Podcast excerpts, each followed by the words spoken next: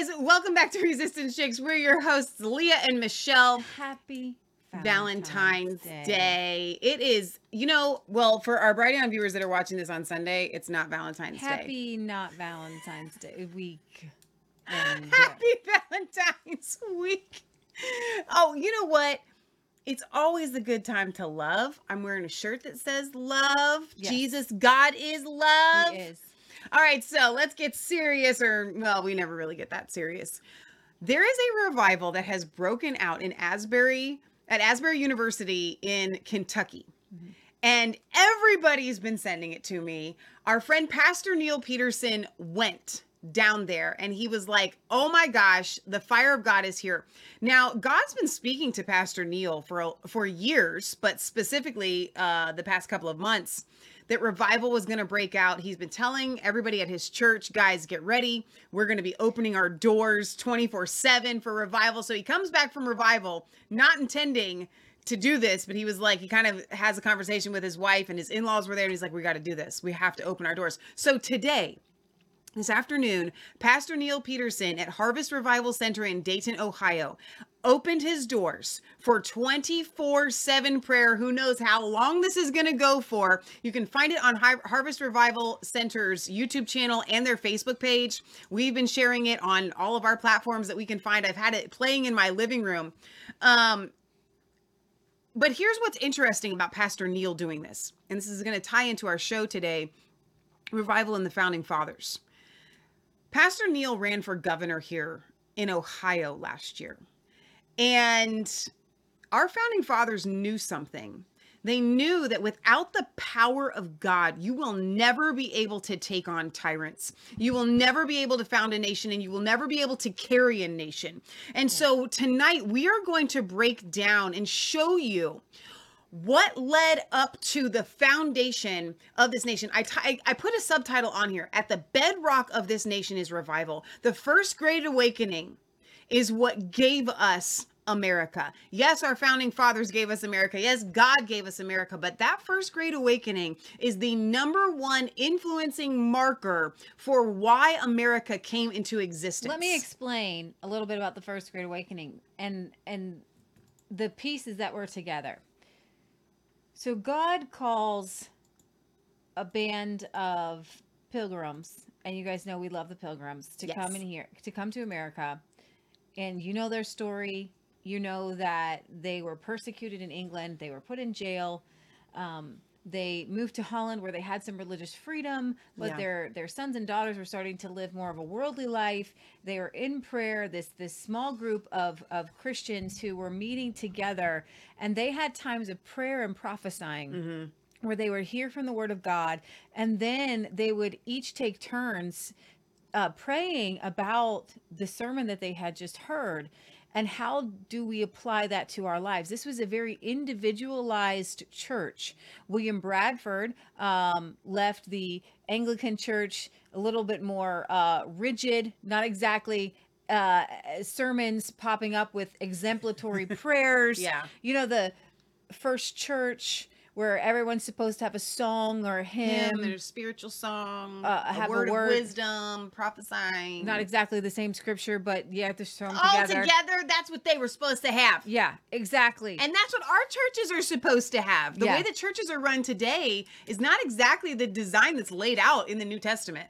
yeah exactly so you're supposed to come together and it's not even like you're supposed to I, I hate the word when it comes to church Got to do it, Leah. I I hate the you're supposed to. What happens is you you're supposed to meet together hmm. with other believers, and then you're supposed to honor God. You're supposed to praise Him and worship Him and pray together, and then you're supposed to have evangelists, prophets, teachers uh, who equip the saints for the work of the ministry. Let me tell you how revival works, okay? You get together, the Spirit of God falls, and everybody is so excited, that, and the power of God comes on them, and they get a song and they get a word, and that's just how this, when the Spirit of God is really in a place, you will know it because of that. So, in examples would be Paul went to uh, a believer's house and his four daughters just started Started prophesying. prophesying.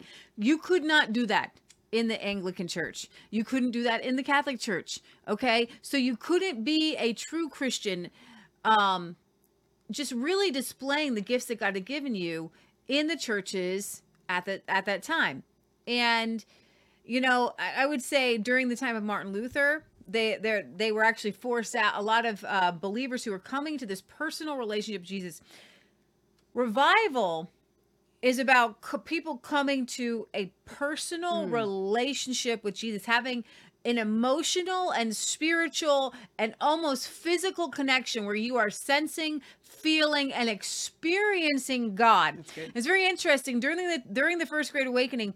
Uh, there there were many manifestations of the holy spirit to where the traditional uh you could imagine the school principal when you know footloose in footloose where all the kids are dancing everywhere. Oh my gosh those horrible dancers right? Yeah. okay get them back in the box. Well at the time during well pretty much about 1700 on even before that there was this idea that a minister must interpret the word of God for you. Okay? And the hierarchy system that has that really marked Eng- England particularly but Europe and generally where you've got lords and ladies and you mm-hmm. know your place. Yeah. Okay? If you're at the bottom of the barrel, you don't get to talk to somebody at the top. You if you're if you're not of the gentry, if you're a servant in the household, you're you're silent. You don't go up to the head of your household and start having a conversation. How was your day today? Right? Okay. So that spilled over to the American colonies, but with people who are so independent, mm. making their way in the world, chopping down trees, fighting off wild animals, like literally by the by the grit that they have in their fingernails, they're etching out a new life. Yes. These people are very independent, I'm feeling it. but they still had a hierarchy. So if you went to church, Mm-hmm. you paid for your pew. Paid and for the pew. so this was Paid for pew For you, instead of paid you, for play, you and I might pew. think that this would not be correct, but the wealthy sat at the front, even though the Bible says don't bring the wealthy to the front. Specific scripture says How don't do long that. have they been reading the Bible at the time? I mean, you know, Fifteen ninety nine usually in Geneva there, so it wasn't a long time before you know it, people did. This is the way it was done. The wealthy are in the front. You go, you get your scriptures interpreted to you by the minister. Mm-hmm. Okay, well, there were several ministers that had their own personal conversions with God and these relationships, and there was a um a battle within the colonies. Okay, where you had some people would say, "Oh my gosh, look at the Salem witch trials." Yeah. they were practicing witchcraft. Well, by some accounts, some of the women and and or the girls or different things like that, they were um manifesting spiritual gifts like speaking in tongues. Okay, oh, witchcraft, exactly. holy water. There there were different uh men and women during the you know the the late the the mid to late 1600s and they were getting filled with the holy spirit. A certain group that would that were getting filled with the holy spirit. Have you ever heard of the quakers? And i'm not talking about the oatmeal guy but yeah the quaker oat guy. He doesn't look like much does he? Well actually the reason they called them quakers Because they were filled Holy Ghost. they were And it and, out. and it was coming out the quakers had a different view on how I'm feeling spirit. I'm feeling spirit. Well, I, they would sometimes go that way, but often Quakers would get together and they would have no sermon. Mm. They would have no pastor, no minister, but they believed that they would they were to called to by God to sit and wait upon the Lord like until the, the, Holy Spirit descends. descended upon anybody.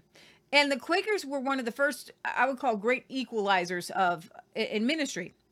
It didn't matter if you were a child, didn't matter if you were a slave, didn't matter if you were a woman. God would and could speak to all of you. Come on. And. I'm going to get to the Great Awakening. But I actually really feel impressed to explain to you William Penn. Now, William Penn, founder, you guys know him as the founder of Pennsylvania. Maybe you don't know much else. Maybe you know he had good relationships with the Indians. But do you know this man had a personal and deep, deep relationship with Jesus Christ? And that is something that marked the first Great Awakening. So it mm-hmm. wasn't just going to church, listening to a sermon and going home. They the first great awakening was marked by people who actually kind of went after the hierarchy, the elites, the system. Yeah. Okay.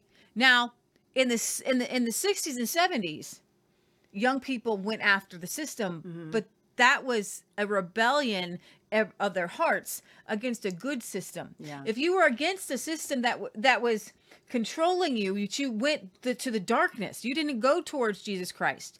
You know, even with the civil rights movement, you had to go towards the light, towards Jesus Christ. So I'm going to tell you guys a little bit about my buddy William Penn. Awesome guy. He was born in 1644.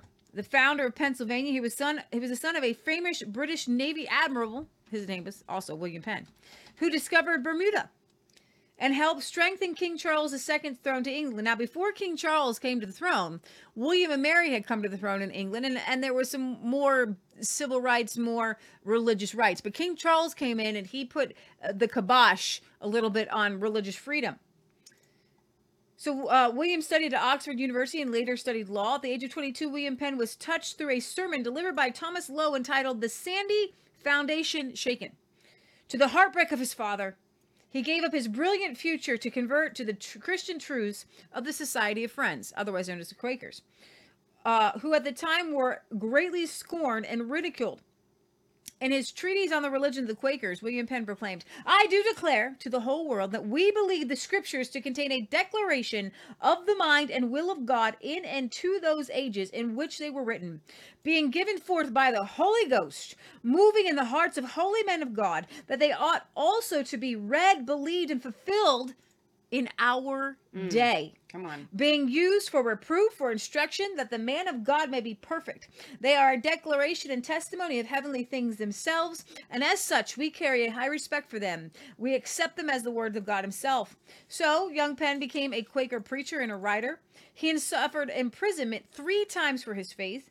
Once he was imprisoned in the Tower of London for eight months, during which time he wrote a book, a, a writing, and I, I encourage all of you to read it, called No Cross, No Crown Mm. When we're talking about revival, we're talking about the Great Awakening. You have to understand something. It wasn't about a feeling, it was about a transformative change of the power of God within uh, thousands of people. So, when the Great Awakening began to spread across America in the 1730s and 40s, thousands of people would come to church. It's very interesting. Churches held at the max 750 people hmm and they they never got that many. The only time you would see that many people there was if there was a public execution. kind of grim. Yeah. Okay. But when the fire of revival broke out and Mm. people began to repent of their sins, thousands of people would show up in the outside, in the outdoors, In the outside, in the outside doors. Yes. out in the outdoors. Yeah. No cross, no crown. No pain, no palm, no thorns. Whoa. No throne, no gall, no glory. No cross, no crown. Christ, Christ's cross is Christ's way to Christ's crown.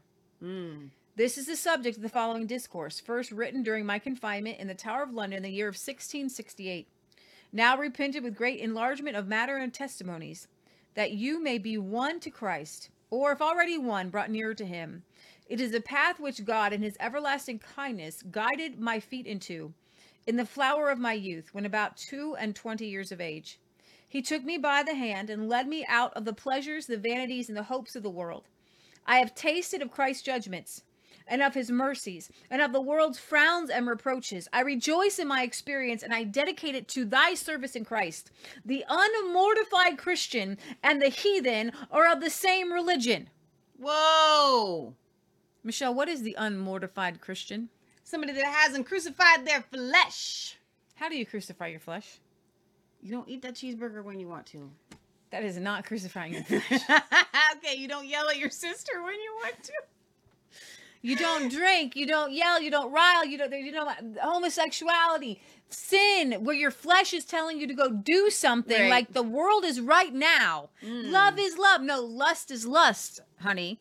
And you don't follow it just because you feel it doesn't mean Come you do it. You mortify your flesh and you become aligned with the will of God. Okay? Just because you feel it doesn't mean you do it because your flesh is going to lead you to hell. Wow. Okay? Hell alert. Now, I want to point something out while what you it, it could have been glossed over very easily. He said that when he was imprisoned for his faith, Yes. We find that some of the most anointed writings have come from people Absolutely. being imprisoned in their faith. The the most notable one is Pilgrim's Progress, mm-hmm. right? Jo- uh, John By John Bunyan. Bunyan. The We same period time period by the way. time and time again. Here's the thing, guys. When you want a revival, you're going to be going through hard times. When you want the Spirit of God to fall, be ready because You're gonna need to need him. Come on. And that is where we are at. We are, listen, Pastor Neil Peterson is striving for revival in Ohio. And I'll tell you, he may not know this yet. And I'm going to probably text him later and let him know. I know Patriot Gallery left it in the comment section. Why is he striving for revival in Ohio? We have just had one of the greatest disasters happen in the history of America right here in Ohio. We have to pray to these clouds of acid. We can't just stare at them and say, "Oh, Oh, woe is me." Oh, I'm undone. Right? We listen. We are at the place where we need. We have to make this, our revival. ground hallowed ground. God, Come make on. sure our waters aren't aren't poisoned. Yes. Protect our children. Things- Yes. yes. Come on. And the deity they truly worship is the God of this world. Mm. What shall we eat? What shall we drink? What shall we wear? And how shall we pass away our time? Which way may we gather and perpetuate our names and families in the earth? It is a mournful reflection, but a truth which will not be denied, that these worldly lusts fill up a great part of the study, care, and conversation of Christendom. The false notion that they may be children of God while in a state of disobedience to his holy commandments, and the disciples of Jesus, though they revolt from his cross. If you are looking at the cross, and he says, If you would follow me, deny yourself, pick, up, your, cross, and follow me. If you look at that cross that he has for you and you say, I don't want to carry it, you are not a Christian. Just because you said a prayer and oh, I believe that Jesus is Lord, do you don't believe he's Lord unless Right. you have picked up his cross Wow. that he has for you to carry. Because if you don't have a cross, then you don't have a crown. Wow. Come on. Because Jesus promised crowns for those who would pick up their cross, deny themselves, and follow him. He Hmm. Told the rich young ruler who came and said, I have kept all the commandments. What must I do to enter the kingdom of God? He said to him, Go sell all you have, give to the poor, and follow me. And that rich young ruler was so sad because he couldn't let go. I'm not saying that wealth is is is what is evil or but what it had a hold on him. If you have money and it has a hold on you, if God were to come and say, sell all that you have, and you'd say, no, God, you're not a Christian. Mm. All must be for him or nothing. This is all or nothing. I would rather you be hot Come on. or cold, be a total sinner. But if you're lukewarm, he says, I will spew you out of my mouth. That is revival. That is the message of revival. To tremble and say, Am I saved? Have I truly given my life to Jesus? Yes. Okay. Have I denied myself? Do I pick up my cross? Do I follow him? Okay. Which you, um, notwithstanding their lives are full of, um, the false notion that they may be children of God while in a state of disobedience to his holy commandments and disciples of Jesus, though they revolt from his cross and the members of his true church, which is without spot or wrinkle, notwithstanding their lives are full of spots and wrinkles, is of all other deceptions upon themselves the most pernicious of their internal condition, for hmm. they are at peace in sin and under the security of their transgression. Read my No Cross, No Crown. There is instruction. Make your conversation the most eminent for wisdom and piety. Then the word piety there, there's a there's a, a movement called pietism. And it started really in Germany. And it's very interesting. It doesn't mean what you think, oh, pious. Yeah. Oh, these all holier than thou. It there was a movement that emphasized a personal relationship with Jesus. And I know that you might be familiar with that phrase, but they were not uh, what is a personal relationship with Jesus? Yeah. To know him, to talk to him, to talk to God and ha- hear him talk back to you, to open up his. Remember, the Bible had just been in English at this time for less than 50 years. Right. And not every not every family had a Bible. So you're without a Bible and you might get a little tracts, you might have just a few passages of scripture. Okay? Knowing him, knowing him and talking to him and allowing the Holy Spirit reveal himself to you was was a lot of what was going on in Christianity because many people couldn't even read. Yeah. And that is why in America, one of the first laws was to make sure that if there were 50 families in a territory and in an area, that they would have a school. Now, this isn't a public school. This is just so every child has the ability to read, and that's it. Okay? So that they can read. Yeah. Why and what was it called? The old deluder Satan Act. Because if you couldn't read the word of God, then somebody could use the Bible to control and manipulate you. Yeah. Okay? Um shun all wicked men as you hope for the blessing of God and the comfort of your father's living and dying prayers. Be sure you speak evil of none, not of the meanest, much less of your superiors as magistrates, guardians, teachers, and elders in Christ. William Penn, he traveled and he preached with a, a, a wonderful preacher named George uh, Fox, the founder of Quakerism, and he, throughout Holland and Germany. And there were a lot of persecuted uh, Quakers there. And this leads to people coming to America. And I want to talk to you guys about um, something very interesting. So, before there was Pennsylvania, there was New Jersey. Now, in New Jersey, I'm going to go go back here. The New Jersey concessions. From 1674 to 1670 to 1680, William Penn was asked to serve as an arbiter in a land conflict regarding West New Jersey and the New World. The dispute was between two English Quakers, Ed Byllynge and John Fenwick. Penn's legal training experience managing land in Ireland had prepared him to successfully resolve this matter. In 1675, Fenwick decided to take a group of Quakers to the New World to settle that piece of land now known as New Jersey. William Penn said in a letter to his friends, this great God has written his law in our hearts by which we are taught and commanded to love and help and do good to one another and to not do harm or mischief to another.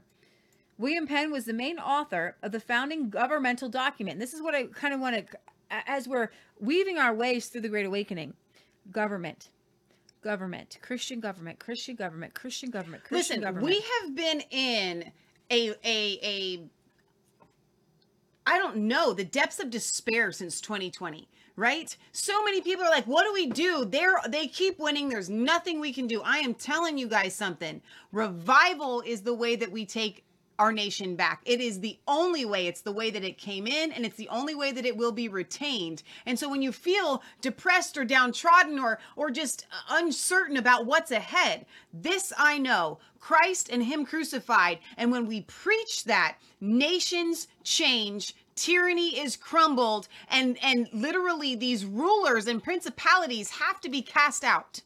we need laws Come on. based upon Christian principles for too long. The church has been over here yes.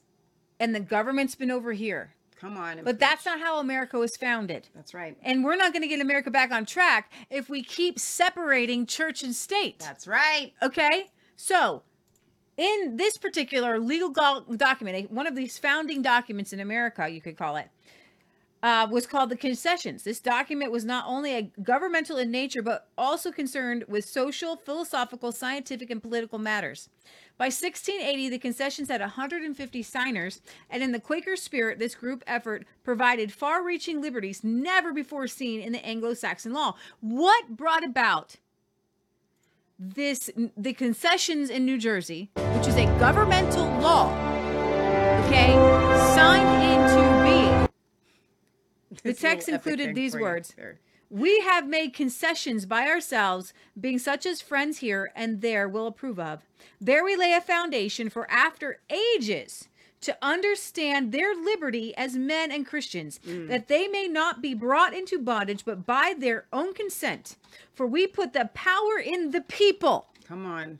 We put the power in the people. We're talking about government power in the people because Christ did the same thing. And when you have it in the church, when you recognize this is how church is supposed to be, then you recognize this is how government is supposed to be. The power in the people. This was unheard of. We had, they had there was still a monarchy when they wrote this. They wrote it by the Spirit of God. They hmm. could see it by the Spirit of God. Okay? the power in the people.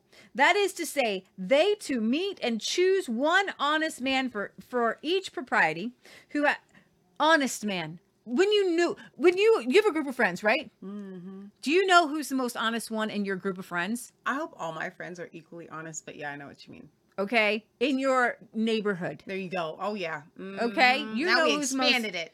You know who the most honest person is. The problem is with these big giant elections, you don't know who's honest or not because you don't know him. And they want to keep it that way. If you don't know your congressman, the government's too big. That's why we're supposed to be state run so that you can know who your state representative is. Okay? It's supposed to be small government so wanna- that you you should you shouldn't you should not vote for somebody unless you personally like know them. That's really good. So I want to break something down. We know about the European Union, and everybody keeps saying, "Oh, we're going to have some sort of, you know, American Union with, you know, South America and Canada and the United States."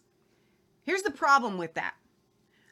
The European Union kind of in essence got it from us. We decided as little states, which are little countries, Ohio is the size of England, by the way.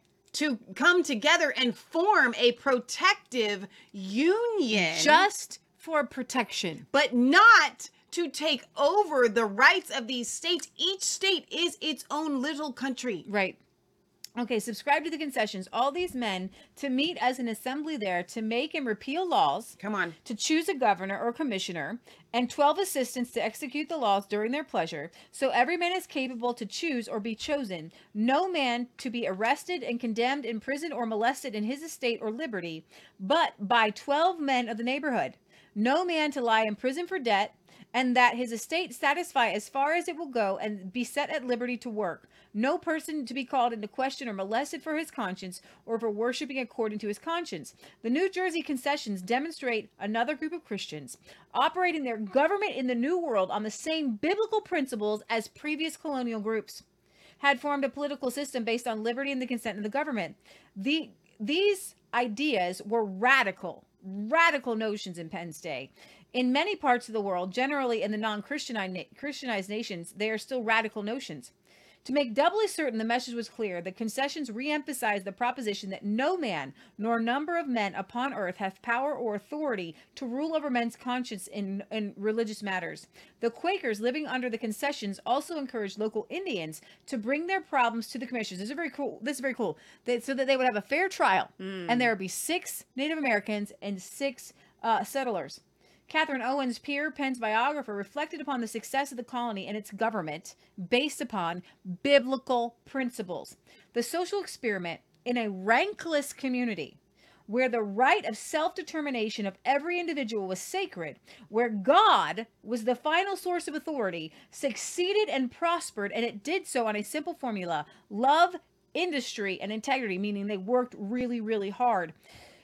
William Penn gave up on England after one of his friends, who he had tried to help get into Parliament, Algernon Sidney, and we covered him in our show. He was a great uh, theologian and a Christian, but he wrote. He argued that a that, that a king held no divine right to rule, and the power of government must never be in the hands of just one person. He was put to death.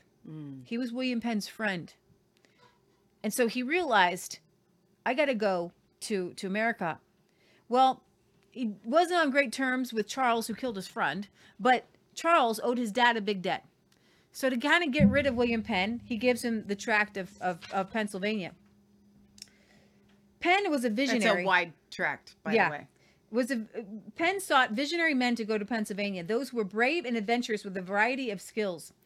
One of those selected was his friend Robert Turner, a Dublin merchant and longtime Quaker.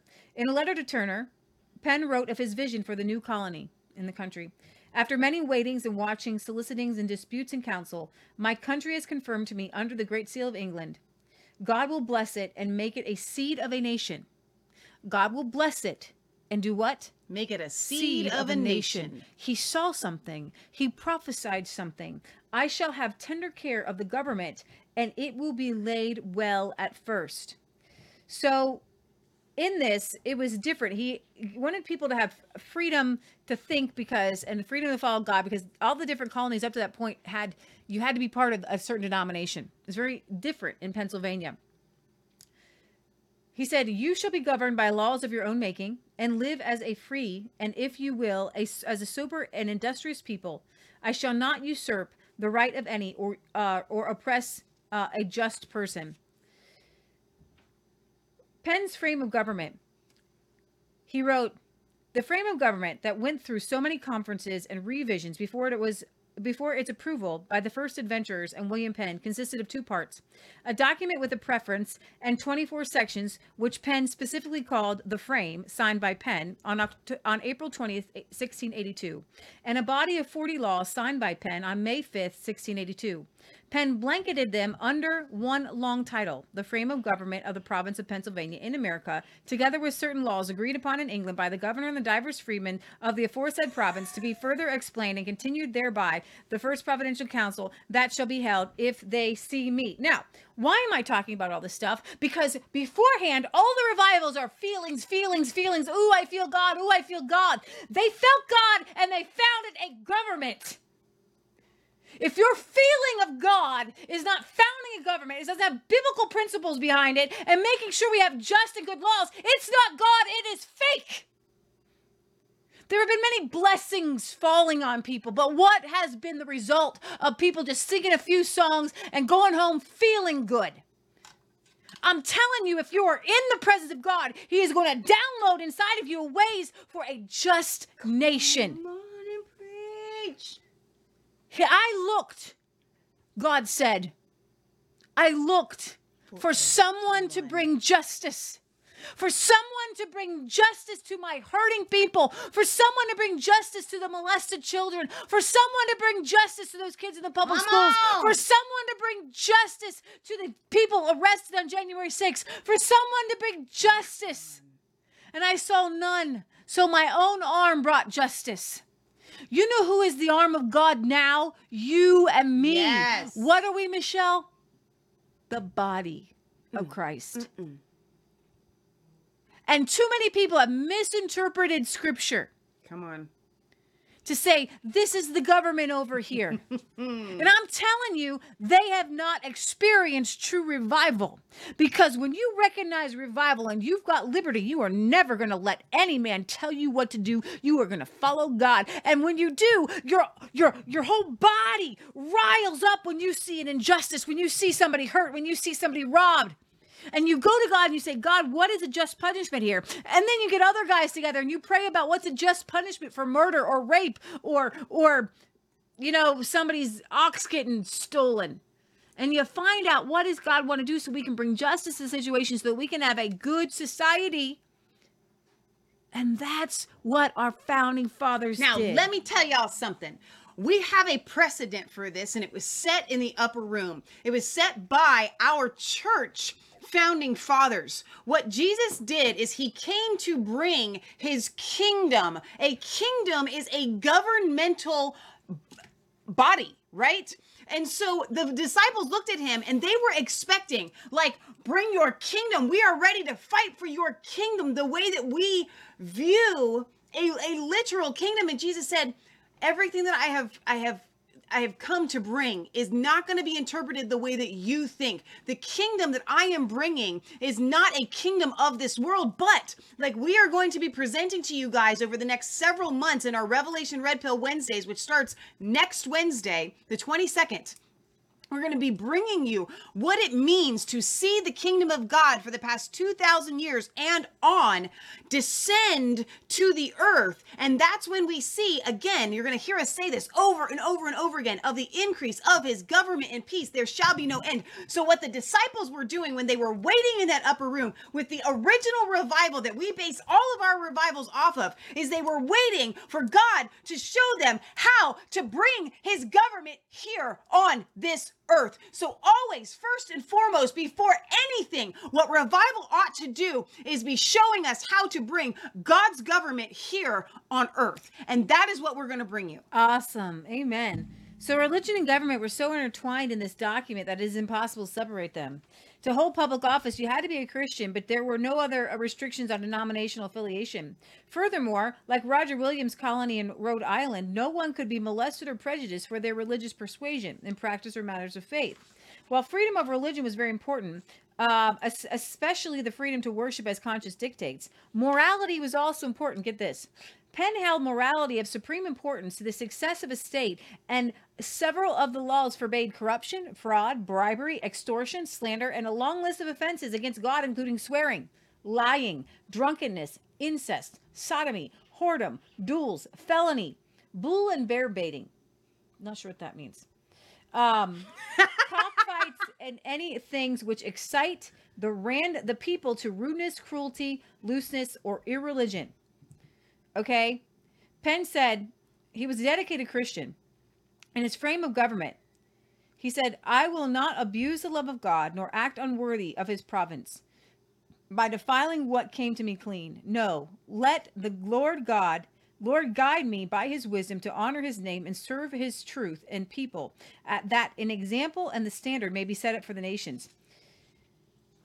One of the most amazing things about uh, Penn's legacy is he didn't just establish this for um, for the for the people who were coming over and the, and the settlers, but he he had this amazing relationship with the uh, Native Americans, and with this relationship with the Native Americans, he he he had he basically set up a, a foundation for all of us to kind of to follow. And, and yes, we've gone away from that. So when, when people say, "Oh, look what happened to the Native Americans," one of uh, William Penn's first acts was to make friends with the with the Native Americans, and he insisted on buying the land from the Indians rather than just taking it. As a result of his fair dealings with them, his colony was never attacked by Indians, according to historical records. On August 18, 1681, in a letter sent ahead to the Indians, William Penn wrote, "My friends, there's one great God and power that has made the world and all things therein, to whom you and I and all people owe their being and well being, and to whom you and I must one day give an account for all that we do in the world. This great God has written his law on our hearts, by which we are taught and commanded to love and help and do good to one another, and to not do harm and mischief to one another. Now, this great God has pleased to make me concerned in my parts of the world, and the king of the country where I live hath given unto me a great province therein. But I desire to enjoy it with your love and consent, and that we may always live together as neighbors and friends. Else, what would the great God say to us, who has made us not to devour and destroy one another, but to live soberly and kindly together in this world? I have great love and regards to you, and I desire to gain your love and friendship by a kind, just, and peaceable life. And the people I send are of the same mind, and shall in all things behave themselves accordingly. And he says, I shall shortly come to you imagine if we got back to this and imagine if this were taught this is the foundation of america. When it's these people who have personal relationship with, with jesus. You don't see another person's stuff as something that you can take. You don't want to lie you don't want to cheat you don't want to bribe. In 1682 william penn wrote the famous frame of government for his new colony and we and the um the origination and descent of all human power. The origination and descent of all human power is God, Wow. from God. First, to terrify evildoers, and secondly, to cherish those who do good. He was quoting scripture there. Government seems to me to be a part of religion itself.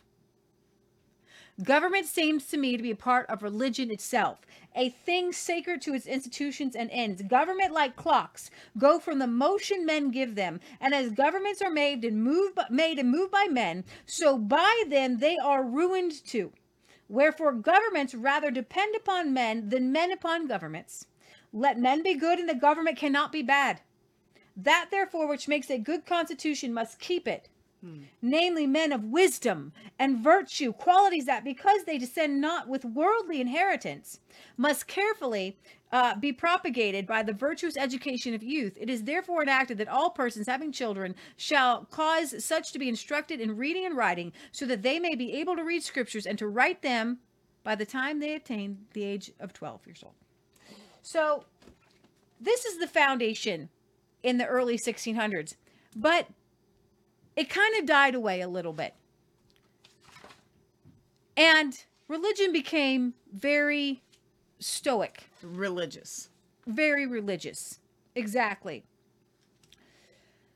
But there was there was there was still this this the, the foundation was laid by these men like William mm-hmm. Penn. Okay? So all it needed was to be stirred up a little bit.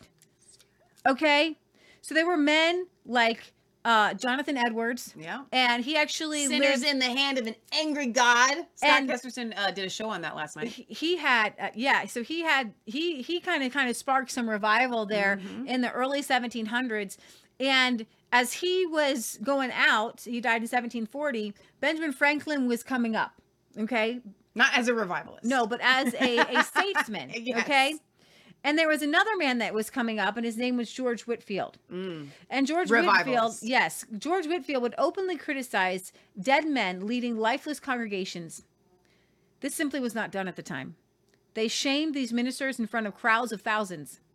The revivalists channeled the rhetoric of the Gospels and called out unconverted ministers who behaved like Pharisees, foxes, and wolves. Wow. The faculty of Harvard College, who looked at the effects of Whitefield in dismay and, and exclaimed, The people have been thence ready to despise their own ministers and their usefulness among them. In too many places have been almost destroyed. These people, they think that they can preach for themselves. They think they can think for themselves. The same generation that partook in the Great, Gener- uh, the Great Awakening was already mentally prepared to defy the British Crown. In other words, when the revolution was ignited, many of its leading participants and advocates had already transgressed the bounds of social order. We were talking about this. They started to preach for themselves Can't do it. outside of church. Do not do it. They started to have have the outside meetings because what they were preaching wasn't acceptable in the inside meetings. Benjamin Franklin, he supported Whitefield's revivalist endeavors, even though he never really kind of partook in it. He he liked it. He liked he liked that he was a little bit of a, a rabble rouser, and he printed all of his books. While a senior at Harvard, Samuel Adams heard Whitefield declare that the college favorite the- favorite theologian, the Archbishop of Canterbury, John Til- uh, Tillotson, knew less of Christianity than Mohammed. You don't say. Yeah, Patrick Henry and James Madison studied the sermons of Samuel Davies, another radical revivalist preacher, one of the Great Awakening's greatest contributors and preachers in support of the revolution. What resulted from the Great Awakening was nothing short of the first widespread popular yell of rebellion against the established authorities in the history of the British colonies. It is in order. The churches were in order. Everything was in order. Now you're breaking the order.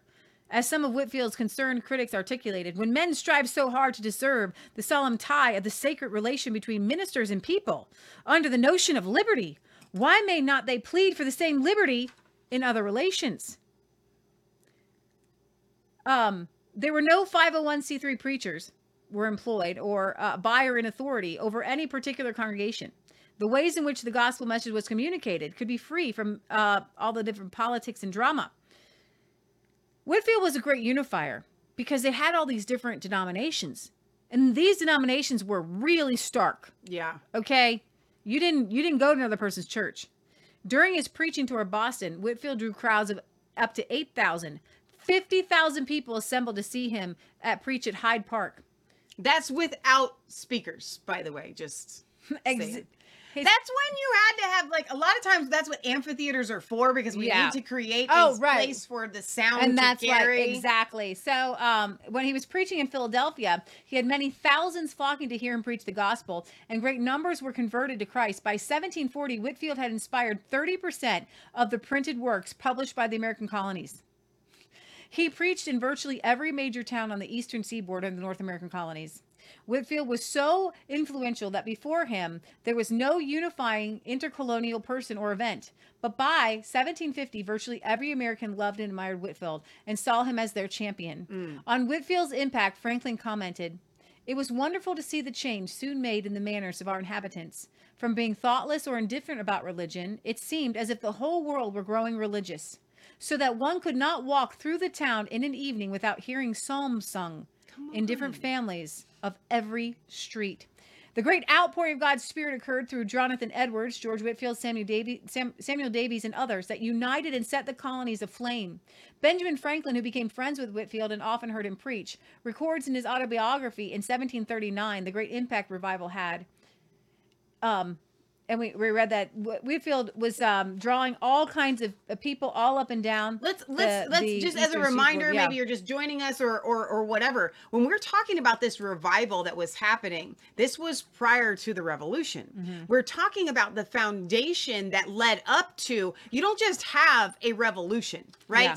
You don't just go out and like, okay, well, we're going to take on the biggest tyrannical government in the world. Yeah. Okay, you don't just do that. Right. You only do it because you are led by the Holy Spirit because you have had decades Yeah. of time of, of families and societies of building that foundation of revival through Jesus Christ. The ideas that came forth during the first great awakening not only addressed personal matters, and this is this is where everybody like, oh, revival, stop doing sin, stop doing this. No, no, no, no, no. Do you want real revival? Uh oh. But areas of just life. I I know when there's a revival if somebody's up there and we have an answer for drag queen story hour. Okay? All right? That's that's revival. Getting these uh whitewashed tombs out of the way and these child molesters and groomers back in the closet where they belong, okay? Where things that are done and shameful are kept in the dark. You don't come out of the closet as a child molester or a drag queen story hour reader with women's prosthetic breasts on No, and fake said- hair and fake fingernails. Okay? No, no, no, no, no. Burn the prosthetic breasts, baby. Burn them. Okay? We'll we'll deal with the with the carcinogens of those. Okay. America's unique understanding of religious and civil liberty for all men blossomed during the awakening. The titles of sermons preached, get this, and printed during the time uh, reveal that the biblical truths being recovered provided a blueprint for building a nation. Here's a few of these sermons The essential rights and liberties of Protestants. Civil magistrates must be just, ruling in the fear of God. Unlimited submission and non resistance to the higher powers. Religion and patriotism, the constituents of a good soldier. Mm. Uh, the constitute, sorry. The advice of Joab to the host of Israel going forth to war. Thanksgiving sermon on the repeal of the Stamp, Act. Election sermon. Civil government is for the good of the people. The character of good rulers and the duties of citizens. An or- oration upon the beauties of liberty spiritual instructions of civil rulers. And then it goes on to transmit the theological, government, legal, economic, and general worldview coming forth from their awakening. A number of new colleges and universities were established, mostly by various churches. The College of New Jersey, which was Princeton, King's College, which is Columbia, Brown, Rutgers, Dartmouth, Hampden, Sydney. The colonists understood a knowledgeable clergy and citizenry were essential to liberty, religion, and morality being necessary to good government, schools and means of education shall forever be encouraged, as from the Northwest Ordinance. Militant Christianity. The people made the laws, the churches made the people. The church, as an ecclesiastical body, did not directly hold power or make civil law. The church influenced government by the power of its teaching. This role was described by a French philosopher named Alec de Tocqueville, who came to the United States and America in 1830s in search of, of her greatness, and he had a book called Democracy in America. On my arrival in the United States, the religious aspect of the country was the first thing that struck my attention. The longer I stayed there, the more I perceived the great political consequences resulting from this new state of things. In other words, de Tocqueville said that our civil government will not work without a people being virtuous. Mm. Ministers were involved in every aspect of the public affairs of America. They colonized and formed many of our states. They wrote our laws and our constitutions. They served as justice and justices and lawyers. They established schools and universities, and they participated directly in civil government pastors were in public affairs all the way back to uh, the 1600s. Here's just a few. 1619, Reverend William Wickham serving in Virginia's first General Assembly. 1620, John Robinson shaping the Mayflower Compact.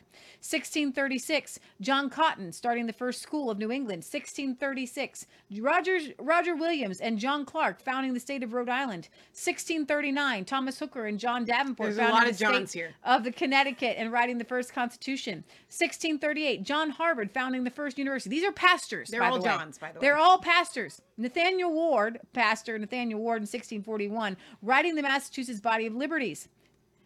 The influence of ministers continued through the 17th century. John Wingate uh, Thornton summarized the role of clergy in the birth of our nation. To the pulpit, the Puritan pulpit, we owe the moral force which won our independence. As the primary educators of the colonial period, the clergy had a tremendous impact on the character and thinking of the people. Professor Harry S. Stout of Yale University writes The average weekly churchgoer in New England, and there were far more churchgoers than church members, listened to something like 7,000 sermons in a lifetime totaling somewhere between 15,000 hours of concentrated listening. These statistics become even more significant when one considers there were essentially no competing public speakers offering alternative messages. For all intents and purposes, the sermon was the only regular voice of authority. Ministers were the primary educators not only at churches but also at schools, uh, academies and colleges. Many of the founding fathers were tutored by ministers Thomas Jefferson, James Madison, uh, George Mason, Patrick Henry, Noah Webster's. Those who attended college would have been trained by ministers as, as well. Through their biblical teaching, pastors guided the American people through their struggle for independence and freedom. A few of the more uh, influential uh, uh, clergymen were John Wise, father of American independence. Reverend John Wise has been called the father of American independence due to his influence of his book, The Law of Nature and Government. First written in 1717, the founders considered its ideas of liberty so valuable that they repented it in 1772 and helped distribute it among the people. Sections of this work appear word for word in the Declaration of Independence. Wow. Elisha Williams, militant clergyman. Elisha Williams was a significant force during the First Great Awakening. He served as a school teacher, a state representative, a president of Yale University, a judge, and an ambassador. He was a disciple of George Whitefield and became chaplain of New England forces in the French and Indian War. In 1746, Williams became Williams became a colonel and led troops in the field. In 1744, Elisha Williams wrote a, wrote a 66-page pamphlet, "The Essential Rights and Liberties of Protestants," which contained a clear and full explanation of the principles of equality, liberty, and property. These ideas were influential in preparing people for the revolutionary revolution decades later. Um, one of my favorite, and you guys maybe have heard about him, is the Reverend John Peter Muhlenberg. He he closed um, one of his sermons. For everything there is a season, and a time for every matter under heaven. In the language of the Holy Writ, there is a time for all things. There's a time to preach, and there's a time to fight. And now is the time to fight. Hmm. John Peter Muhlenberg was a 30 year member of the Virginia House of Burgess, who was also a pastor. At the end of his sermon on January 21st, 1776, John Peter Muhlenberg threw off his clerical robes to reveal the uniform of an officer in the Continental Army. The next day, Pastor Muhlenberg led 300 men of his church and the surrounding churches to join General Washington's Continental Army as the 8th Virginia Regiment. Went to he went to the Virginia Pennsylvania University of Pennsylvania. He went to the University of Pennsylvania, founded by Ben Franklin, who built a hall in the school for George Whitefield. Muhlenberg and his men endured the freezing winter of Valley Forge and saw action at Brandywine, Germantown, Monmouth, and Stony Point. He helped force British General Cornwallis to surrender at Yorktown. By the end of the war, John Peter Muhlenberg was promoted to the rank of Major General. In 1789, he was elected a representative to the first section, a session of the U.S. Congress. Here we have a pastor who preached a sermon and said there's a time for everything, hmm. the time we fight. That was in him deeply. His brother, Frederick Augustus Muhlenberg, he was a pastor of the Christian Youth Lutheran Church in New York City. And he told his brother, don't get involved in these worldly matters. But then the British bombarded and invaded New York City following the Battle of Brooklyn Heights. And Frederick Muhlenberg's church was burned, forcing him and his family to flee the city. After this, his brother changed his mind and he decided, I have to get involved. He joined the patriotic cause and was elected as a delegate to the Continental Congress in 1779. He was elected Speaker of the Pennsylvania General Assembly in 1780, 1780 and 1783 and presided over Pennsylvania's convention to ratify the U.S. Constitution. Frederick Augustus Muhlenberg was elected to the U.S. Congress, which met in New York City. He was chosen to be the first Speaker of the House. John and Frederick, these brothers, both ordained Lutheran pastors, served in the first session of Congress, which passed the first 10 amendments called the Bill of Rights. Pastors. This country was founded. You can't there everyone was educated by a minister. And even even when it got a little dull, even when all these people were dull, the spirit came in and revived them and they began to have revivals that would spread the foundation. But the problem is, if you don't have the foundation, you don't get to have revival. Whoa. There's nothing to revive. That's good. They were reviving the fact that they knew all this stuff. Yeah. They were schooled according to the uh, schooled according to the principles principles of Jesus Christ. Right. You and your kids, they don't know the Bible. So we have to have something different than revival. And what would you call that? I don't know. A reformation. Oh, that's good. Because during the Reformation, Martin Luther brought something to people who didn't have the word of God, who didn't know to have a personal relationship with Jesus Christ. Mm-hmm. We need to be re educated. So there is a dual purpose here that we need to focus on in the coming days and get excited. Get in your prayer, prayer closets and ask God to give you wisdom and direction to educate yourself and your children and your family and your neighbors. No, that's so powerful, guys. I want you to get excited about what is coming and what God is doing because we are going to see a third great awakening. I don't know which one we're at right now, third or fourth. It's kind of up in the up in the air there. But we're going to see revival spread in a way that you never imagined and I want you to get ready for repentance and for reawakening and for revival because everything that you thought that you knew is going to change. Now, we're going to be bringing you that on Wednesdays coming up for our Revelation Red Pill Wednesdays, roughly around 7 p.m. Eastern Standard Eight, Time. seven or eight, yeah. Give or take. And I want you guys to join us because, like I said, everything is going to change. Get used to winning and being on the side of victory. We love you guys. God loves you. God bless. And remember, it's not just a conspiracy theory if our nation was founded according to the principles of Jesus Christ and revival. God bless, guys. All right. So is this So that was our ending for Brighteon. Yeah. We can still be live if you want. If you got more Okay. that you want to add. No, um, we could go on and on. I'm gonna I'm gonna stop here, uh, because I have so much stuff to do to talk about our founding fathers. But rather than just uh, to talk about revival, which we could talk about forever, and you know, I and I do you I do you a disservice if I do not show you guys each time I bring up some of these books that I quote. I am horrible for some reason at at I have short-term memory, but I don't have long-term memory. So I I read these books. You can see it's all uh, highlighted in mark. But I, I have to bring them with me. It's so like for our the Bible. podcasters, that one is called. Um, this is John. This is uh, William Federer, America's uh, God and Country Encyclopedia of Quotations, and this is One Nation Under God. Uh, Dr. David C. Gibbs Jr., President Christian Law Association with Jerry Newcombe. One Nation Under God. Um, and so I find a lot of these quotes in some of these books.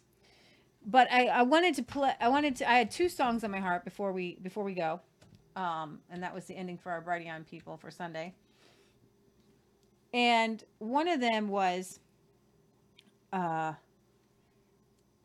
So, Kevin, I would disagree with you. Kevin says, no, not revival, not reformation. Something has to be uh, formed first to be reformed. Awakening is probably the best description.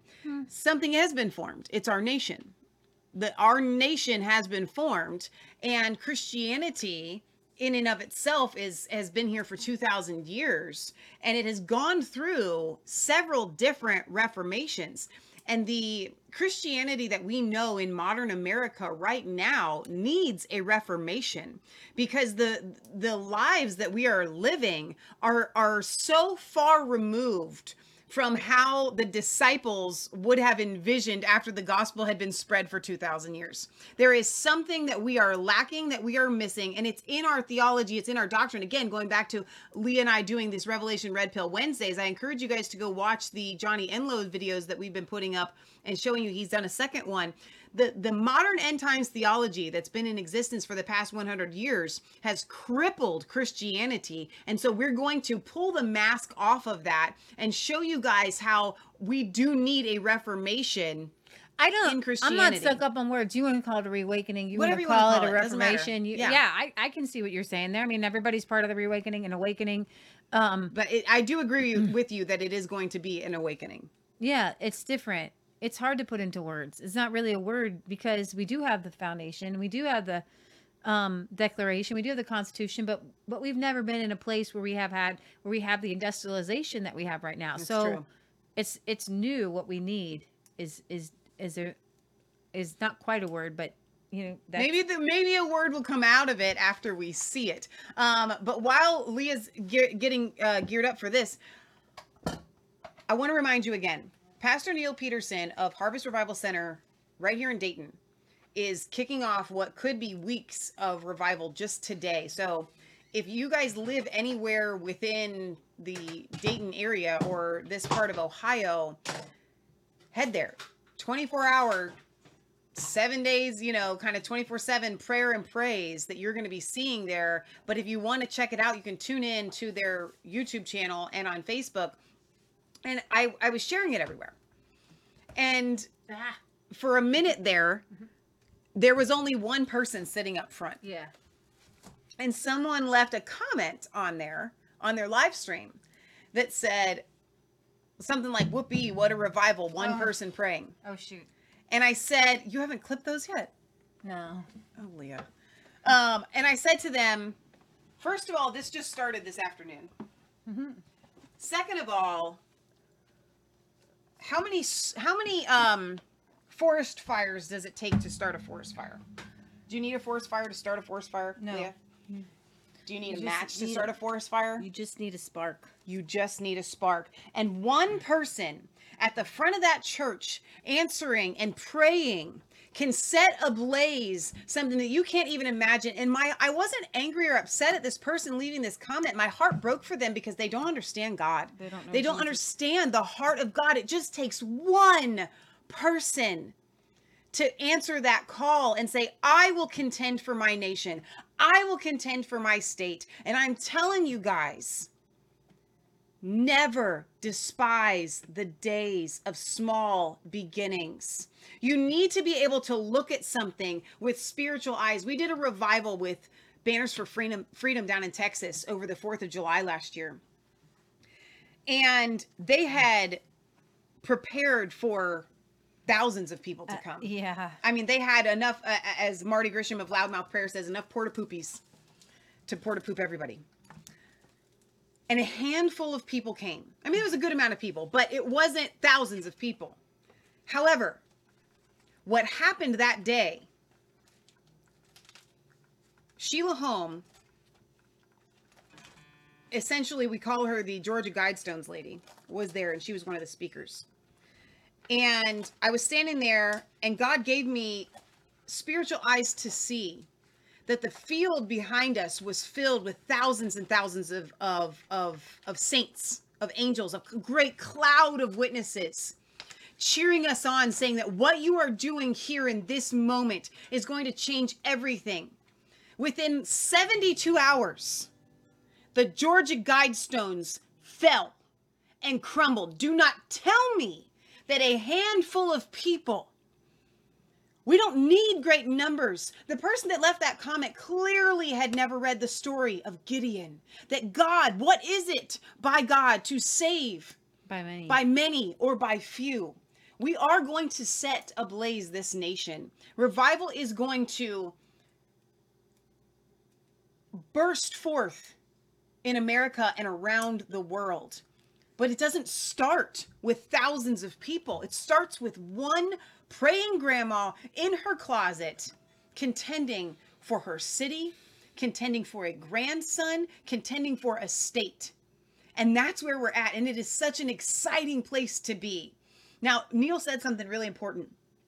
He said, I went down to Asbury and I came back. And when I ran into my wife and my in laws, they were like, Whoa, there's something on you.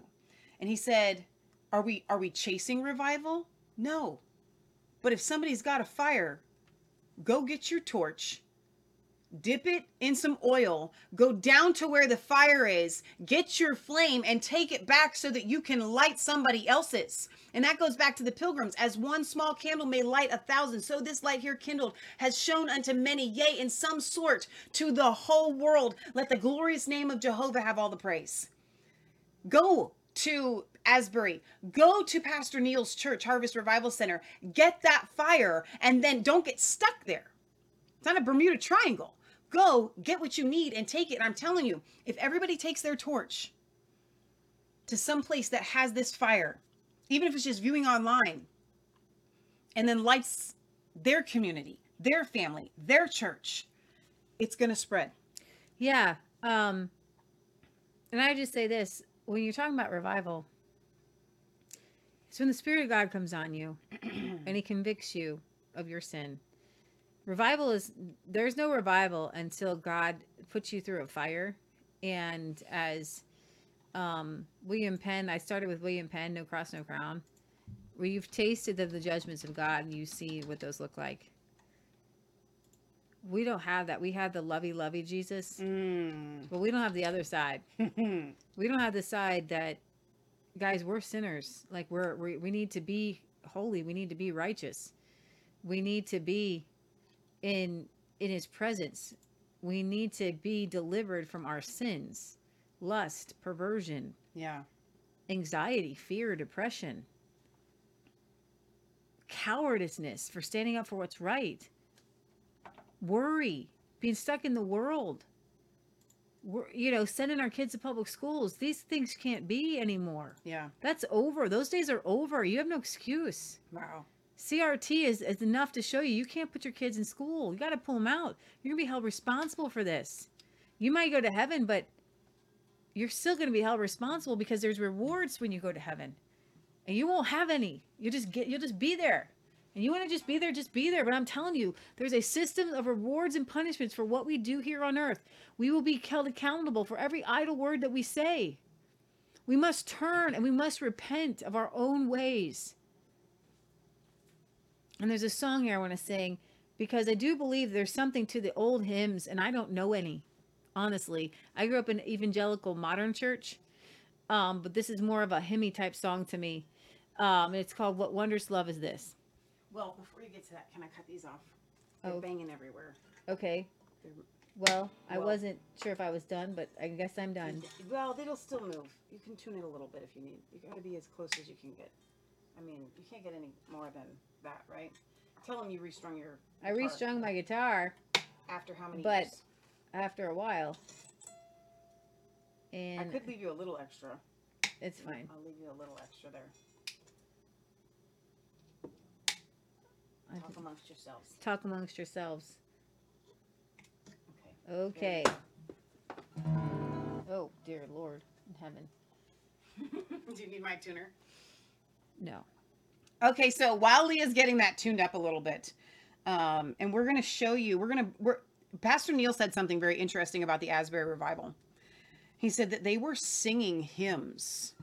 And while I love, love, love a lot of the am- amazing new worship songs put out by, um, you know, We the Kingdom or uh, what's the other one that everybody always, you know, loves? I, I love, I, and I love even the ones that I sang, we sang in the 90s and, you know, the, my entire life. I've loved all of these kind of songs. But there is something so powerful about hymns and the words there. We're going to be singing this song and I'm going to bring up the lyrics for you guys to to go along with us. Allow these lyrics, these words to seep down inside of you. What wondrous love is this, oh my soul, that has caused the Lord of bliss to bear the dreadful curse for my soul when I was sinking down. When I was sinking down beneath God's righteous frown, Christ laid aside his crown for my soul. And to God and to the Lamb I will sing. While millions join the theme, I will sing. And when from death I'm free, I will sing on. And when from death I'm free, I will sing of his love for me. These are the type of repentant, contrite heart Yeah. lyrics that we need. The old, give me that old time religion. And I'm I, and that's where I find some hymns to listen to, right? You know what I mean? So, all right, are you tuned up? Yeah. Yeah, but I'm not playing the guitar for this song. Oh, It's all a, it's a acapella song. All right, well, well, let me pull it up so they can see the lyrics along with us. Make it a little bit bigger here. Boom. There we go. What Wondrous love is this, oh my soul, oh my soul. What wondrous love is this, oh my soul. What wondrous love is this that caused the Lord of bliss to bear the dreadful curse for my soul? When I the dreadful curse for my soul. When was sinking down, sinking down, sinking down. When I was sinking down, sinking down. When I was sinking down beneath God's righteous frown, Christ laid aside his crown for my soul, for my soul. Christ laid aside his crown for my soul. To God and to the Lamb I will sing, I will sing. To God and to the Lamb I will sing. To God and to the great I am. While millions join the theme, I will sing, I will sing. While millions join the theme, I will sing. And when from death I'm free, I'll sing on, I'll sing on. And when from death I'm free, I'll sing on. And when from death be. And through eternity, I'll sing on, I'll sing on. And through eternity, I'll sing on. The first verse. What wondrous love is this, oh my soul, oh my soul? What wondrous love is this, oh my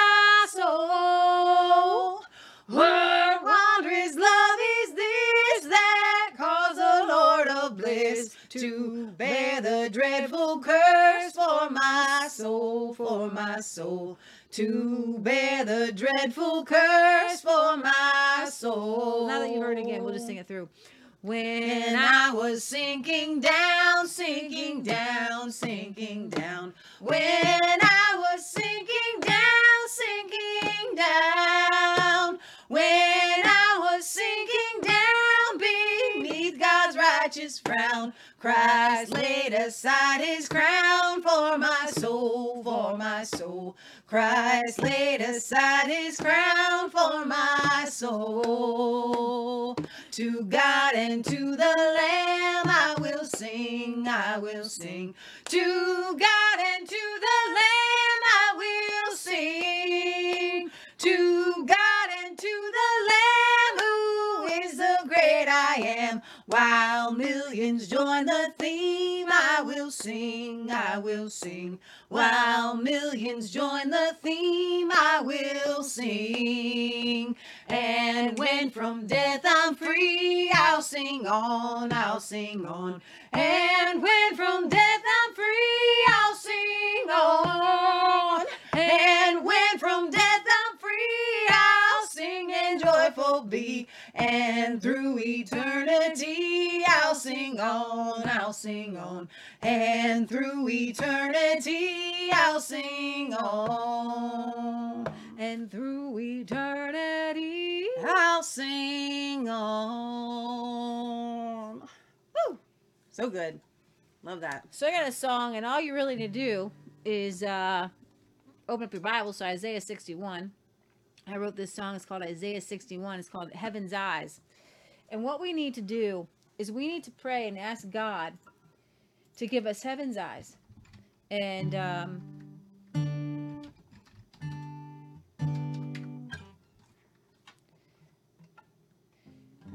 uh, it says, The Spirit of the Lord God is upon me because He has anointed me Which version should I bring up? uh, it doesn't matter. To preach good tidings to the poor, to heal up the broken heart. I think it's New King James. Proclaim liberty to the captives, the setting of all the prisoners free. To proclaim the year of Jubilee, God's justice for you and me, to comfort to all who mourn. And there's a chorus. It says, Open my eyes so I can see the heavenly host surrounding me. Open my ears so I can hear the Spirit of the Lord. You are ever near.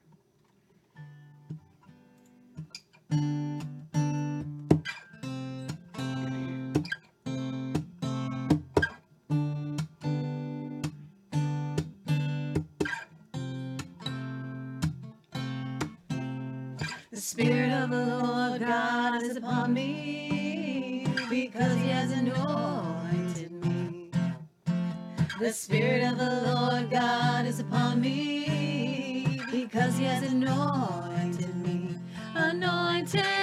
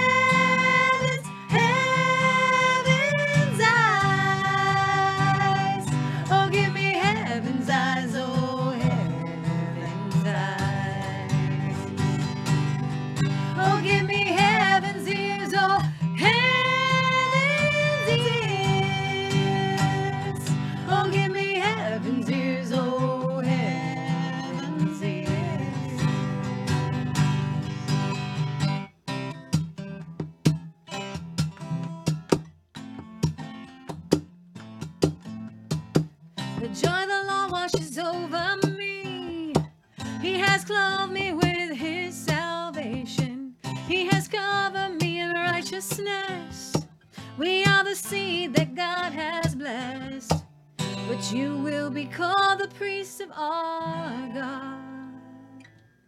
Oh, the ministers of our Lord. But you will be called the priest of our God. Oh, the ministers of our Lord. You guys know what that means? Isaiah was prophesying the destruction of the temple. Because before, you had to take all of your offerings, all of your sacrifices, and they had to be offered up on an altar before a priest. So, what does it mean? Isaiah was saying, You will be, you will be. He saw Jesus coming.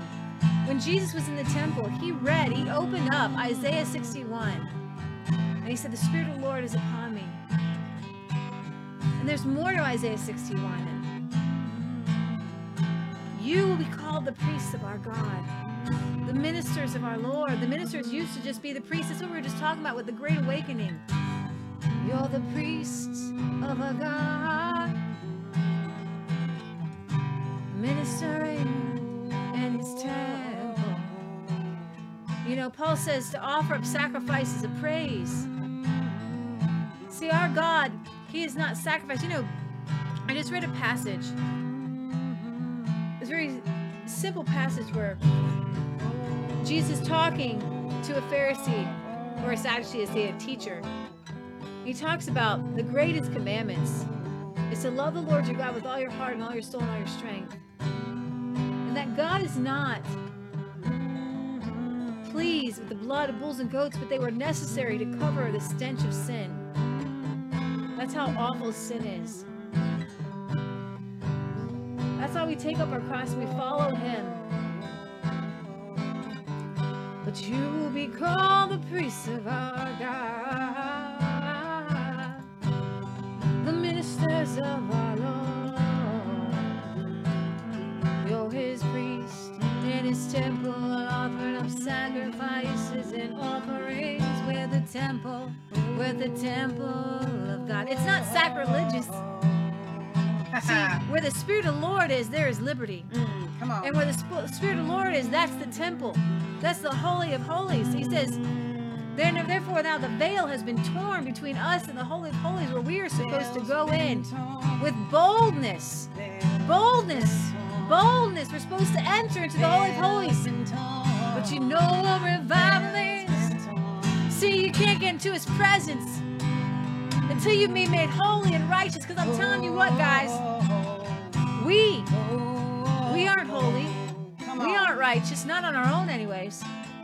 He makes us holy and He makes us righteous. But if we try to go into that temple and not be washed and not have our sins washed away, we're desecrating the temple of our living God. You know, that's why He says, do not have fornication. Don't sleep with people outside of marriage. You know why? He said, all sins are outside of the body. But when you have sex outside of marriage, you guys, you're defying the temple. Imagine this. Would you actually go and have sex inside of the temple of God? Come on and preach. That is the desecration. When you have sex outside of marriage, when you walk in lust outside of the, the, the parameters that God has for you, the love of a spouse, our minds. And you know what? If you're stuck in sensual or sexual sin, I got good news for you. He makes us new. He makes us brand new, so new that we're born again. We don't enter in our, our mother's womb. We enter into heaven. And if you guys haven't been baptized in water, find somebody who will dunk you in some water. Because it's important to say goodbye to that old sinful nature. Everybody can get water. You drink it. You don't need a minister.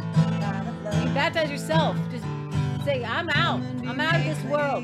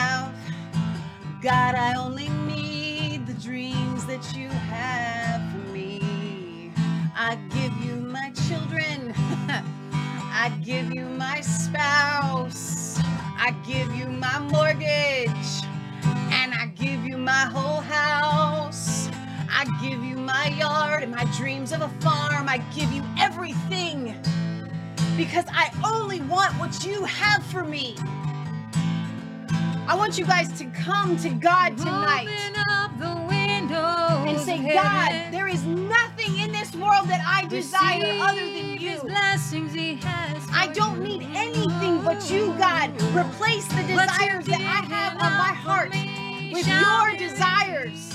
Give me a brand new start. It's a brand new day. Today is a brand new day for you. God to take you through the refiner's fire. And in that fire, it will be painful, but it will be a good kind of pain. Because all of the tumors and all of the aches and all of the sin and all of the pain and all of the regret and all of the fear and all of the doubt and all of the false religion is going to be burned away. And you will come out a new and clean creature, take on the enemy. God, I, guys, I'm telling you, where God is taking us, all of the baggage that I just mentioned cannot go. It's the eye of the needle. Everything must be laid down to enter in. You don't get to take the baggage. You are getting on an airplane where you don't get to take anything with you. And you don't need it because everything that you need is on the other side. I am yours. You are mine. Lorraine says the veil has been torn. Nothing can separate us from the love of God found in Jesus Christ who cleanses us and makes us whole. Patriot Gallery says, Jesus, call on his name. Jesus, help me.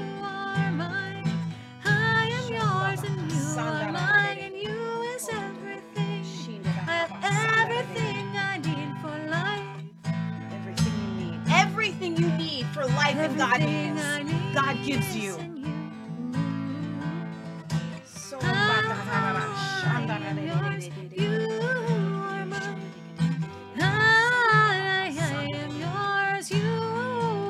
There are so many people where this day, this day, Valentine's. Day, is a miserable day because of the world's construct of what we should be feeling. Maybe your spouse didn't acknowledge you today. Maybe you're alone. Maybe your spouse has passed away. Some people have referred to the Bible as the greatest Valentine ever written. Today of all days, come to him and give him yourself. And he is going to wrap you in his loving arms. Today, oh Lord, you are my Valentine. Come on. I, I am yours. You are mine.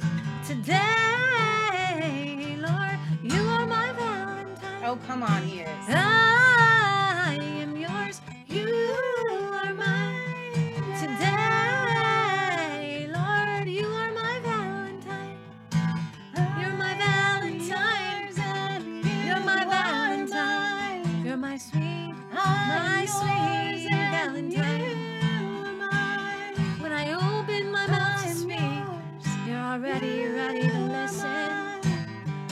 by my side always cheer me on. Let me open my heart and love you like I should. Fill me with your love. Fill me with everything good. If you guys have been having a burden you've been carrying, a burden, I want you to lay it down because I'm telling you what, when you watch those movies and people talk about being in love, come on that doesn't actually fulfill that God part of you. True love only works when you're filled with the love of God. Otherwise, you're going to be pulling from each other in some way, shape, or form. And God wants you to have love, and He wants you to have relationships, He wants us to love one another. But not to pull from one another, but to give to one another.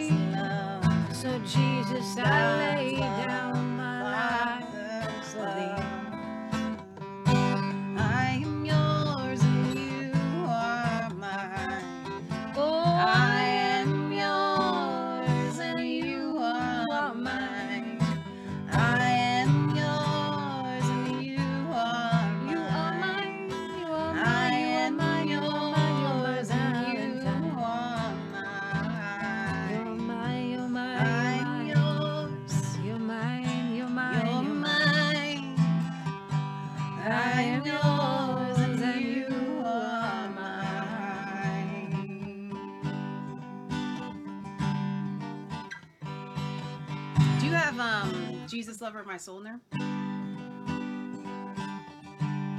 I think so. In alphabetical order.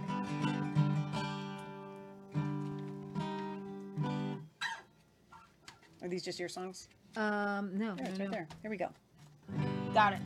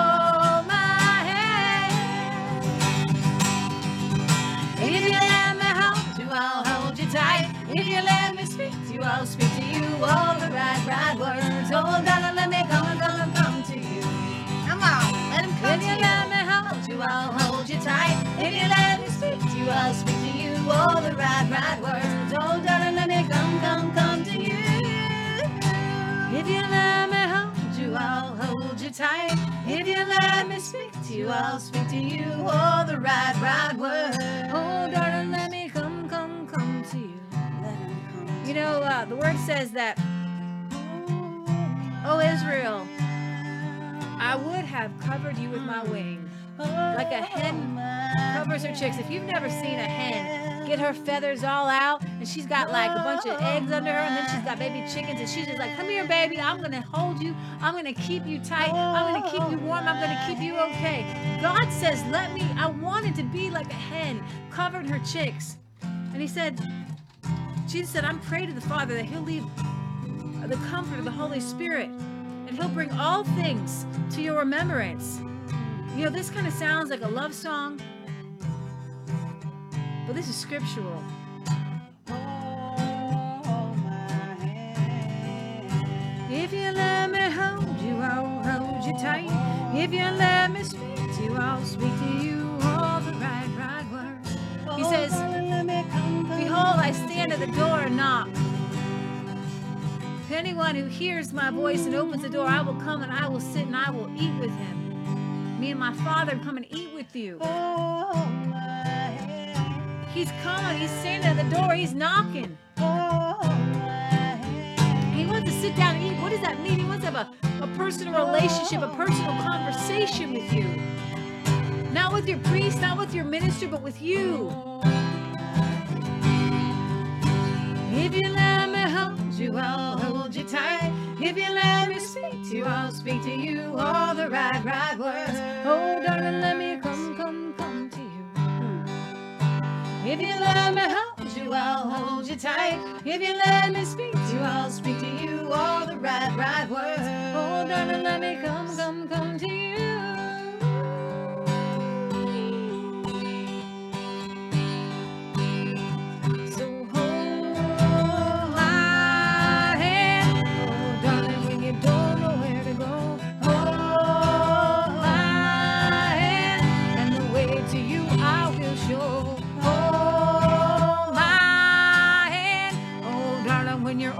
Scared at night. Hold my hand, and I'll hold you oh so tight. Just hold, hold, hold, hold, hold, hold my hand. Just a ho ho ho ho ho ho ho my hand. Just a ho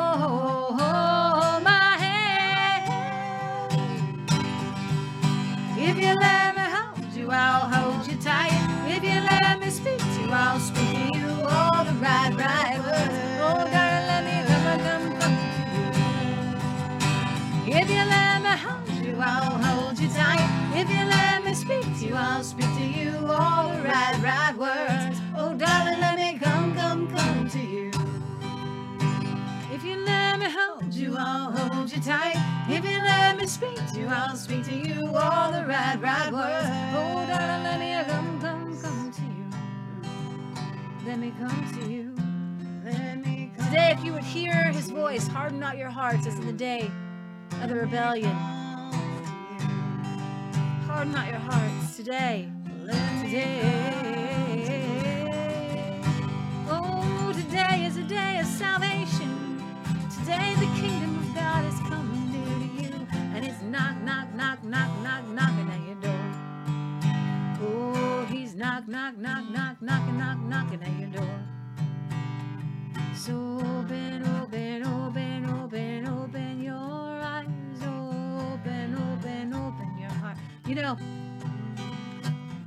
There was um, one time Jesus was uh, asked to heal,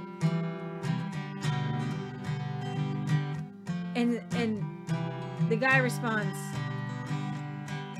He says, "You know, you need to have faith," because he's like. I think he was asking for like, what can I see a sign or something? He's like, Lord, I believe, help my unbelief. And some of you guys are in a place where you're like, Lord, I believe, help my unbelief. That's good. I believe you love me, help my unbelief. I believe, I believe you love me, help my unbelief. I believe you love me, help my unbelief. Cause sometimes I'm in a dark, dark, dark spot. If you're in darkness and depression, I've got the answer. The joy of the Lord is your strength. God spoke to me and he said, There are several of you watching, several of you watching that have a burden that is so heavy that you have been carrying and you haven't known how to lay it down. And you've been asking God to show you how to lay down that burden to the point of bitterness and tears and anguish and just wanting to give up on everything. And God says, Tonight, if you come to me, if you get on your face before me and you ask me, we are going to get rid of that burden that you have been bearing. Every day, some of you have been bearing this burden so long that it has caused your back to hunch over and you're having back issues just from this spiritual burden. Some of you have burdens from your past that you haven't been able to let go of. Some of you have burdens that uh, of things that other people have done to you. Other of you have financial burdens, burdens of your children. These are burdens that are too heavy for you to bear, and God has never asked you to bear them. He says, My yoke is easy and my burden is light. So that means that you're carrying something that is not yours to bear. Lay it at the foot of the cross today. I don't care if you have spit, flying, snot, tears, that that ugly cry. You need to have an exorcism of this burden that there has been a demonic kind of bag that has been weighing on you. And God says, Tonight, if you come to me, that burden is going to come off of your shoulders. Tonight is the night for several of you. Several of you. That's what God spoke to me. Several of you. This isn't just one person. You're going to be rid of this burden that you have been bearing. And it's only going to happen if you go to the foot of the cross on your face before Him and say, God, please, I am ready to be done with this. And some of you might have to renounce some things and ask for forgiveness for some things and say, This thing that I thought was you was not you. And I renounce that. I renounce these words that my parents spoke over me, or my boss spoke over me, or teachers spoke over me that I mentally agreed with. You're going to have to say, done with you. I don't believe you. These are lies. G-Pat says, That's me. No tears. Just wait. I wrote this song. I, I- I think this might speak to you. Even if you're a guy, I want you to point. I want you to picture yourself in this in this place. This is it. This is good. There's a little girl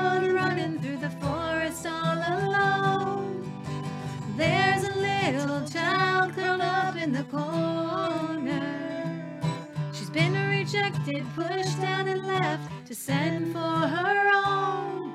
And she's so dirty that no one wants to hold her. And she hears a voice say, yes, she hears a voice say,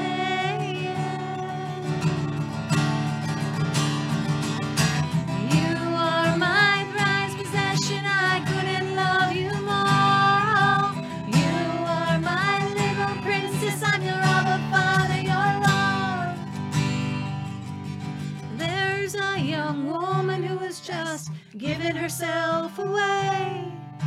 There's a young woman sobbing in the corner.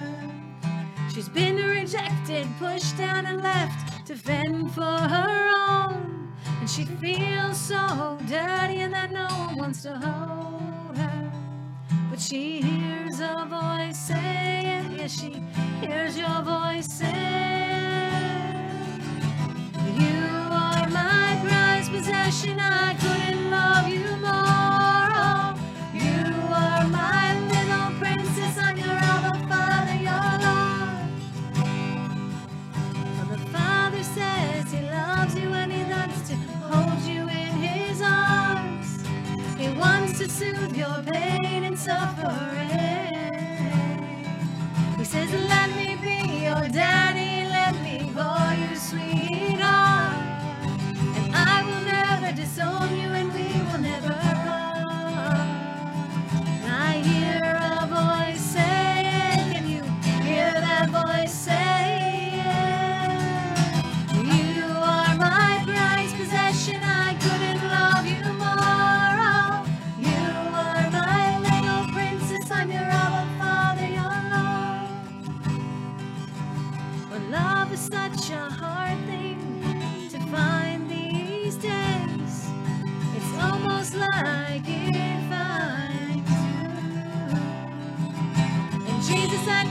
you love me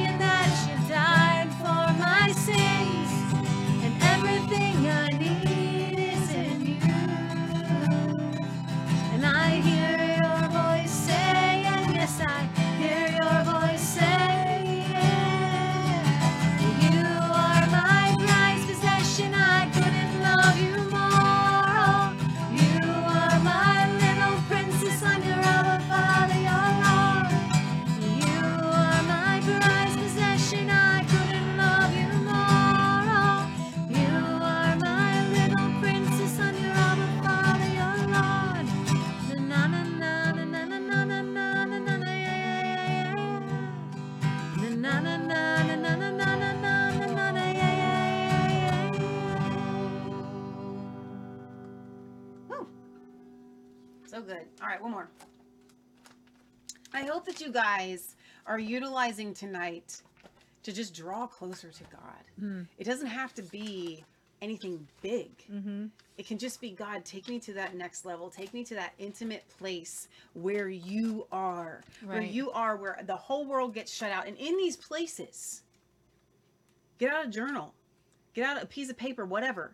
God's going to speak to you in these moments for things that He has for you, things that He wants to reveal to you, maybe plans, Right. things to set you free right. right now is the time where we need to be actively seeking the voice of God so that we can get used to hearing his voice. The Bible says, My sheep know my voice, Yeah. and no other voice do they follow. So in this moment, I don't want to use the word practice, but I'm going to. Practice listening to his voice. Mm. It doesn't matter. You may feel a little embarrassed or ashamed. Is this really the voice of God? Am I hearing him? Is this just my own head? Mm. I don't know. Just write it down. Mm-hmm. Just speak it out. And God will show you that that was probably his voice mm-hmm. speaking to you. And you will get used to hearing that voice so that when it really matters, when the rubber meets the road, when you're in that tough decision, then you recognize it. So utilize this time here tonight with Leah and I and the rest of the Resistance Chicks family to practice hearing the voice of God. You can take a picture of this one if you want to put it up there.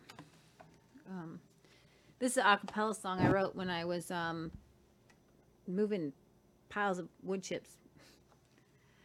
When the soul is weary It seems all hope is gone. When you've given all your strength just to hold on. When the trials and the heartache seem to go on too long. When you're hanging on by a thread and you're so far from home, put your trust in Jesus, for he cares for you.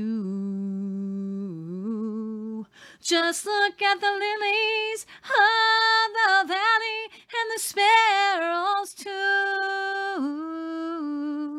So just call on him. He will help see this through. He will grab you by the hand and he'll carry you through. For Jesus is a rock, a strong habitation. Oh, the righteous run to him and they find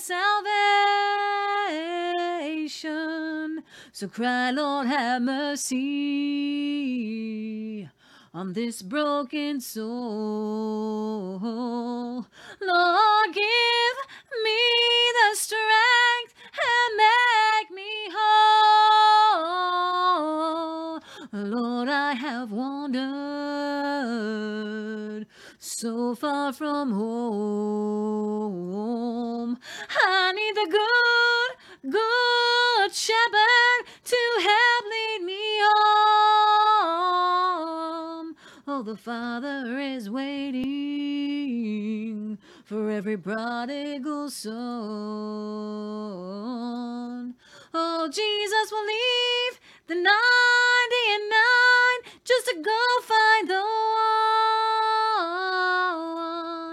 So when your soul is weary and it seems all hope is gone, oh, just call on him and he'll carry you home. Oh, we'll carry you home. I just now got it up. I saw that. it took me a while to get it there. That was great. All right, is that it? That's it. Okay. Okay, guys, listen. You are not going to want to miss, and this is the third time I've said this. The Wednesdays Revelation Red Pill with with Leah and I coming up starting it. next Wednesday, not tomorrow, not Wednesday, um, the fifteenth, but but next Wednesday, and then they're on until the cows come home. I don't know how long we're going to be doing that series, but it's going to transform your life. It's going to set you free. And already, what we're about to show you is is is a is setting fire to the the patriot movement, the truth movement, where people are finally ready to be on the side of victory and not bound to this false end times theology that we've been in for the past 150 years. So, um, before we go, I do want to um, tell you of a couple things. Tomorrow night, Wednesday night, we're going to be at Westside We the People's um, monthly presentation. We're going to be their keynote speaker. That's in Delhi, Ohio, at the farm. Now you can go to cincywethepeople.com if you want more um, information there. But it's it's literally just a a restaurant called the Farm. Just put that in the if you want to come and you want to see us. Doors open at 5:15. They do serve dinner there. Um, you got to pay for that, but that supports the farm because they let them ha- you know host this for free. So that's tomorrow night. In two weeks, well, less than two weeks, we're going to be down in Texas, in Sealy, Texas, for a Remdesivir press conference, praise and worship. We are going to MC this event with Dr. Stella Immanuel, Dr. Bryan Ardis, uh, Dr. Janci Lindsay, uh, what's the um, Mikki Willis. Of Plandemic. You Of guys, Plandemic? You guys seen Plandemic one, two, and three? So stay tuned for um, details. If you want to, to visit and you want to come to this event, I don't have a flyer yet. But you can email me, massfaith33 at resistance, or no, at gmail.com. Um, speaking of resistancechicks.com, I don't talk about our website enough, but it's amazing.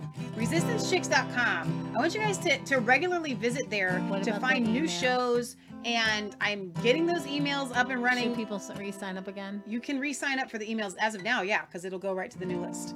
Um, if you if you're not getting emails and you haven't for a while, go ahead and re-sign up. Make sure that you're you're signed up for the emails. I, I know I keep saying I'm going to start them, but it's a it's been a, a big ugly thing. But I'm I am ready to get them rolling. We got soon. put on an email blacklist. Yeah. And we lost 10,000 emails. We did lose ten thousand emails. It's really Ten depressing. thousand emails. Addresses, people that subscribed. Um, we literally And then we asked you to subscribe and we lost those ones too. right. We're down to 300 right now. Jesus save me. from 10,000. So uh, I need you guys to re-sign up. But anyway, um, we've got a lot going on, and so just keep us in your prayers. If you want to attend the event that we're going to be doing in March with Coach Dave, you can go to coachdavelive.com. Kentucky Huddle, but it's in. Ohio. Yeah, it's a Kentucky Huddle, but it is here in Ohio. No, but the Creation Museum and the Ark are in Kentucky. Yeah. So we don't need to do any ads. Y'all know the routine on on all of that. But but I do need to say this though. Um, the old school survival boot camp. Um, if there was, I I have this promo code written here. Resistance chicks. You're gonna have to read it right, right? That. It's capital R, capital C. So everything else is lowercase. So if it's not working, just send me an email and I'll make sure that you get it pro- properly. But it's on our website properly um, as uh, you know resist for the proper promo code there. But it saves you twelve dollars. If you do want to come, I can ask her to put the all caps. As it's a- fine. If, if you do want to come, try and get your tickets this month because the tickets raise. uh, These are the early bird special prices, and you still get our discount on top of that.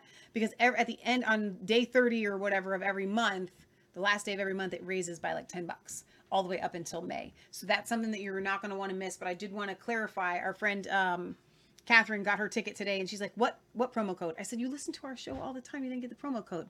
Resistance Chicks, capital R, capital C. So we want to see you guys there. So I think that that's all I have.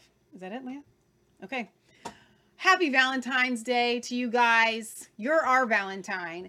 Um, the Resistance Chicks family. We love you guys so much. We're so thankful for you, and we are praying a blessing on you all um, this this week. That it's going to be a completely blessed week for you. So remember, it's not just a conspiracy theory. Oh, do you know? Okay, somebody had a question. Let me get to this. Um, do you know Seth Holehouse? Yes, we do. He spoke at our revival in October. Um, great guy, right here in Ohio. Um, he's phenomenal. Love him, uh, man in America. And you had also asked where we are at. We are just, I think our mom answered you outside of Cincinnati. A lot of people have been asking us, how are you from the fallout from the train derailment? It's a I valid question arm. It's behind me. the, the the death cloud is moving away from us it's moving east and we're on the west side of ohio so um, we are okay but we are definitely praying for everybody but but but but god has not given us a spirit of fear but of power love and a sound mind. So when it comes to these kinds of things this one i think struck a real fear chord in a lot of people because you feel hopeless and you feel helpless. Like what do we do if they do something like this? Remember they're going to overblow everything. That's just what they do. So start out with whatever doesn't give you fear when you're analyzing these situations, and then we can build from there with facts, right? Um, so anyway, all right. We love you guys. God loves you. God bless, and we'll see you on what's today? Today's Tuesday, so we'll see you Friday for our weekly roundup of news at 6 p.m. starting on Brighteon.tv and then again afterwards on ResistanceChicks.com and our Rumble channel and everywhere else. We will see you then. Bye, guys. God bless.